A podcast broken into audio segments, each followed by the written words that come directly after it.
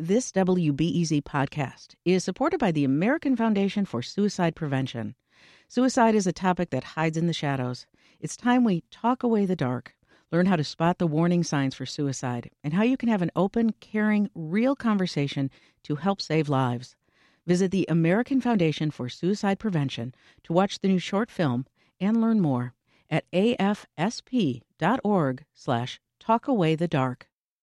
This WBEZ podcast is supported by Ravinia, with over 100 concerts under the stars this summer, including Daryl Hall and Elvis Costello, Norah Jones with special guest Mavis Staples, the Beach Boys with special guest John Stamos, Shaggy and TLC, Jason Isbell and the 400 Unit, the Chicago Symphony Orchestra, and more. Their 30 acre park is nestled in a gently wooded area. Bring your own picnic or eat at one of the park restaurants. Tickets available now only at ravinia.org. I'm Sasha Ann Simons, and this is Reset, your guide to the latest on the news and arts and culture.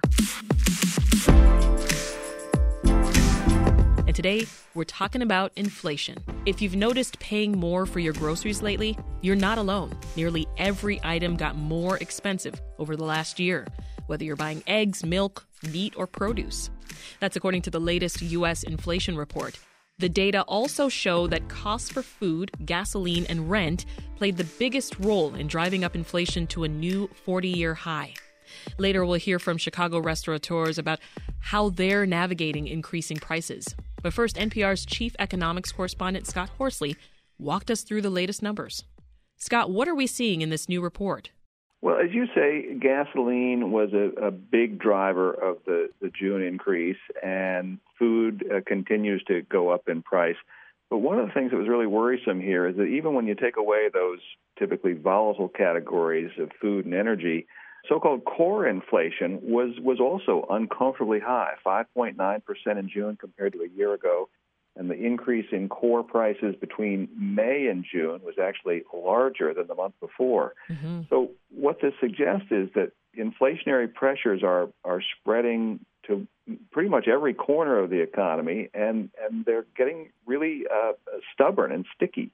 One of the one of the big categories that people have been watching is is rent, uh, because you know rents don't almost almost never come down. Uh, gasoline prices might go up and down, but rents pretty much only go in one direction. Right, right. And and rent rents are are rising at a at a rapid rate. Uh, so all of that makes it uh, more challenging for the Federal Reserve to get prices back under control. So we saw a 9.1 percent overall. Uh, increase in inflation. Grocery store prices up 12.2% as well. Wow, that's a big jump. Yeah, and you know some of the components you mentioned about both chicken and eggs, uh, even higher. Chicken prices up 18.6 percent over the last year. Eggs up more than 33 percent. Part of that is due to the uh, the avian flu that's decimated some of the laying flocks. But you, you know, you, th- this is no longer a case where you can point to sort of one-off instances and say, okay, well that the reason car prices are up is because of the chip shortage, or, or the reason egg prices are up is because of the avian flu. When you're seeing prices up in almost every category, uh, television sets did get cheaper over the last year. Uh, smartphones got cheaper over the last year. But when you look down the long column, there are very few negative numbers in this chart. Mm-hmm. Almost everything's getting more expensive. Have wages kept up with inflation? No. Average wages in June were up 5.1% uh, from from a year ago. So that's obviously well short of the 9.1% inflation rate. Uh, now, some some of the lowest income workers have seen larger raises, so so in some cases they may be keeping pace, but generally speaking, folks are seeing their real purchasing power eroded here. Uh, now, the Fed might have actually been a little bit encouraged by that that wage growth figure for for June because it was a little bit lower than it had been the month before. And that suggests maybe there's a little bit more slack in the labor market, which is something the central bank has kind of been looking for as a, as a signal that maybe things are cooling off a little bit. That's what they want to see. But of course, if you're if you're trying to pay the bills and your your wage growth is slowing, that's not necessarily a, a recipe for for uh, feeling good about your your pocketbook. We're going to be talking to um, some restaurant owners in, in, just a moment, Scott. You know, let, us talk about food prices here. Have they risen the most, or have we seen higher uh, increases elsewhere? Well, energy prices are going up faster than food prices, but food prices are going up a lot now. Yeah. I guess I know you said rents are up any too. Consolation. Yeah. for the restaurant owners, um, restaurant prices have gone up a little bit more slowly than grocery prices. They, they've both gone up a lot. But as you pointed out, uh, grocery prices are up more than 12 percent. Uh, restaurant prices are up only uh, about only I say uh, in quotes uh, less than eight percent. So I guess you could argue that restaurant meals are a relative bargain compared to, to grocery prices. But they're they're both going up too fast for most people to be to feel comfortable, and and that's going to you know upset people's tummies. Yeah, what's the difference for consumers between grocery store price tags and eating out at restaurants? Well, as I say, I mean, generally speaking, restaurant meals cost more, so you're it's a it's a larger base. People maybe feel like they're splurging a little bit when they go out to eat. Back before the pandemic, we were actually spending more than half of our overall food budget outside the home. Uh, that shifted a lot in the early days of the pandemic when you know a lot of restaurants were closed and mm-hmm. people were kind of hunkered down, and, and so a larger chunk of the food budget's now being spent uh, on on groceries than it is outside the home. But but it, over the last year, for the 12 months ending in June, grocery prices increased faster than restaurant prices. Now, that's not to say you, you're really better off uh, eating out mm-hmm. uh, or you're going to save money by eating out, but the relative increase over the last year has been even faster in the supermarket than it has been at, uh, at, the, at the, restaurant. And, and, I'm thinking of the impacts to, to restaurant owners and, and small businesses who haven't increased their prices to try to account for these rising costs? Well, yeah, I'll be interested to hear what your what your restaurant owners have to say about that. Most the restaurant owners I talk to uh, have been increasing their prices, oftentimes, you know, more more rapidly than they do in in normal times. Restaurant owners who usually raise prices once a year are doing it two or three times a year because the, the their their material costs are going up so fast. Their ingredient costs are going up. Plus, their rents are also rising, their energy costs are also rising, and in many cases, their labor costs have risen uh, substantially over the last year. Uh, that's good for folks who work in restaurants that they're getting you know more money uh, for, to do that to do that work these days. But it certainly it, it is a challenge for the for the restaurant owner, and so most most of them are raising prices. Uh, but but as I say, their prices have gone up more slowly than mm-hmm. grocery prices. Is there any end in sight here, Scott?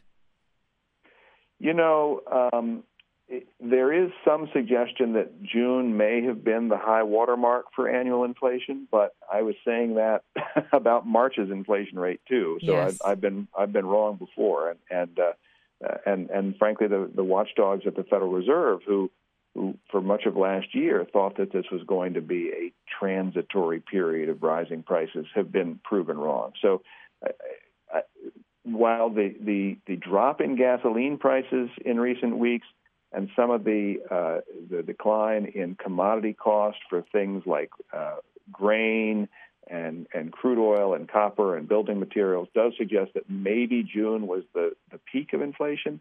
Uh, it's it's just hard it's hard to make any any confident predictions that we've we've seen the worst of this it's it's even if even if we do see prices come down, they're coming down from a you know from a very high place, mm-hmm. and it mm-hmm. could take a long time before That's we get true. back to the sort of two percent inflation that we were used to for the better part of the last few decades. I wish you were ending on a better note. That's NPR's Scott Horsley.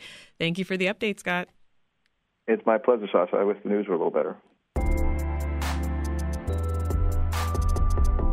Now let's hear from business owners impacted by these rising food prices in our area. With us is Manish Malik, owner of Rooh Chicago and Bar Goa in River North. Welcome back to Reset, Manish. Hi, glad to be back. Thank you so much. Also joining us is Eric Williams, who's owner and executive chef at Virtue Restaurant in Hyde Park. He also won this year's James Beard Award for Best Chef in the Great Lakes region. Hi, Eric, and congrats. Hi, thanks so much for having me. So, we just heard from NPR Scott Horsley. He talked about food prices um, having risen more than overall inflation. Does that sound about in line with what you're seeing at Virtue? Oh, absolutely. Absolutely. Um, I mean, who could have imagined that, like, chicken would be at the lead on, on rising prices in terms of protein? So, we've seen some, some proteins raise uh, 50%, some almost double. Wow. So th- that's where the climbing prices are hitting you the hardest, you'd say?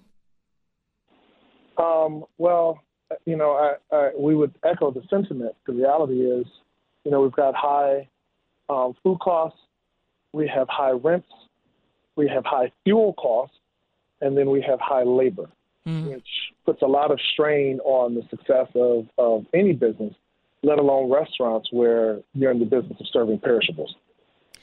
Uh, Manish, I hear you've been having some sea bass troubles. Yeah. How's inflation impacted your restaurants? Uh, I mean, you know, just all all the variables that Chef Eric mentioned, um, everything is through the roof. Sea bass fluctuates almost 50 to 100 percent, uh, uh, depending upon various factors, and we can be changing prices every day uh, because you know uh, restaurants are fearful of losing customers. So we have to many times just eat up and hope that uh, things will subside and settle down. But uh, to uh, Scott's point earlier, we were thinking March might be the high level point for inflation. Doesn't seem like there's any respite uh, with all the all the various things going on around the world. Do you raise prices to, to meet your costs? I know Scott mentioned restaurant owners that he's been talking with have been not just raising them, but more frequently than they had to before. Not as uh, frequently as we would like to, but we are now being forced to, you know, look hard and and change our pricing model to uh, be more dynamic and real time, just how the groceries and uh, you know pumps are, petrol pumps are. Eric, how about you? How are you navigating raising prices for, for patrons at your restaurants? Again, you know, we're, we're fearful as well. I don't think that the general public processes food in the restaurant the same way they process it, you know, the pricing in, in grocery stores. Like for many of us, we just don't understand how much energy and how much effort goes into an actual meal. How many people are being trained? You know, how many drivers it takes to get to our back door. Uh, but like there are a lot of intricate parts to physically preparing a meal, even the simplest meal that you eat, packaging, dishes, and so on and so forth. And so we've, we've gradually raised our menus, prices, and we're going to have to continue to raise them until we catch up with the market. You know, mm-hmm. we, we um, position our restaurant so that we don't scare off or ward off any of our, our, our diners. But I think people are starting to understand, but they still haven't fully grasped the fact that, like, I don't know if we can turn back from this. I think food's just going to be expensive. Have you changed your menu at all because of the costs? We haven't had to change anything as a result of costs. We we take a pretty seasonal approach to our menu, and then there are some mainstays. We make sure that we work really, really closely with our vendors to find out what's available, what's abundant, because you have two factors. It's not just pricing, but it's also availability. We, we don't have the same access to product as we once had. Manish, we're also in a particularly tight labor market. How's hiring for, for new positions going for you? Very tough. You know, I like to use the example pre-COVID. We would uh, put an ad out uh, on, you know, Indeed and Culinary Agents. We would get uh, 50 plus or sometimes you know, 100 applications. And, you know, you make uh, your short list of 10 candidates, call them, they would all show up. Mm-hmm. Uh, now we barely get 10 applications. You set up interviews. More than 50% don't respond. The others do, who do respond and uh, finalize the interview don't show up. So it's been a, mm. a pretty frustrating experience. And all we have to do is keep incentivizing to bring uh, the labor pool back. But, you know, it's a tough market. So, where are you looking for help right now? What do you want to see from elected officials, Manish? Respite. I think uh, the restaurant revitalization fund is extremely important. You know, right now we all are stretched thin, no, you know, end in sight with respect to costs. We just got hit with another hourly rate increase as of July 1st. Uh, just to give you a perspective, uh, when I opened my restaurant in May of 2019, the uh, tip wages were six dollars and forty cents an hour or fifty cents an hour. Today they are um, 940.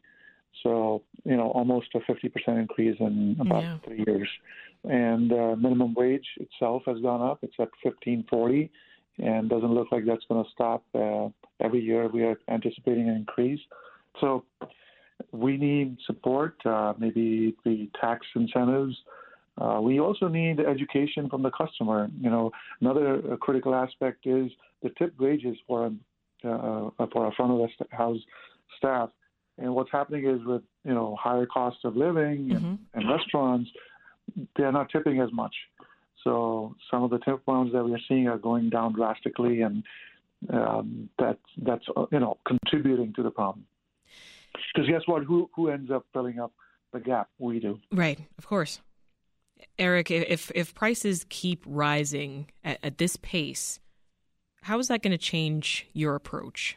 You know, we're in business, so um, you know whether we want to talk about food or we want to talk about just commodities as a whole, mm-hmm. um, we we buy a product, we fabricate that product, and then we sell that product as a finished item.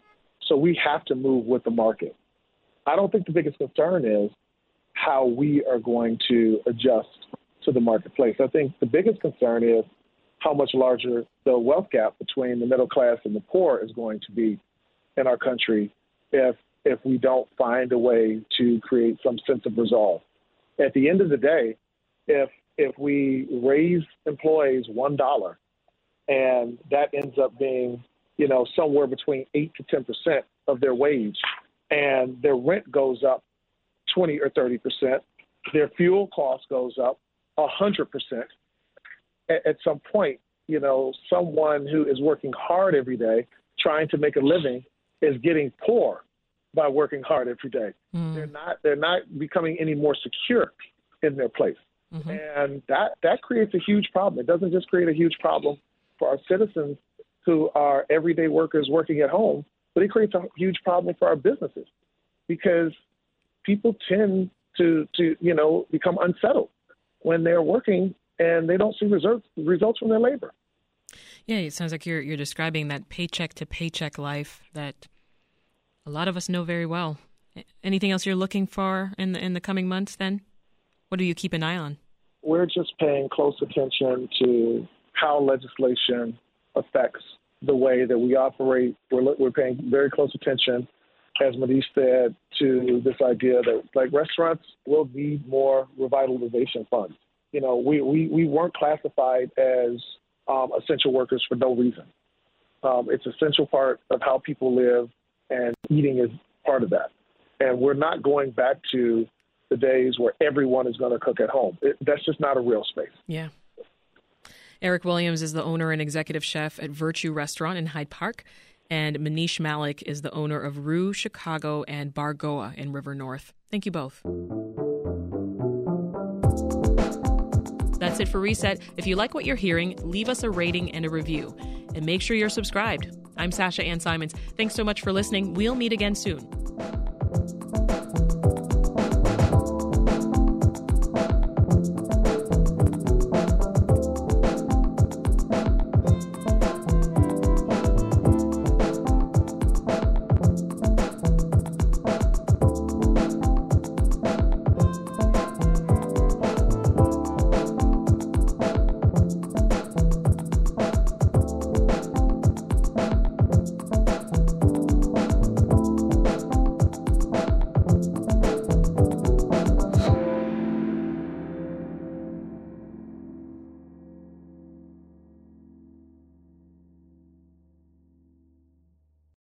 Thanks for listening to the news live on WBEZ and NPR. The WBEZ stream sounds great in the kitchen on your smart speaker and anywhere on the WBEZ app. Listen every day.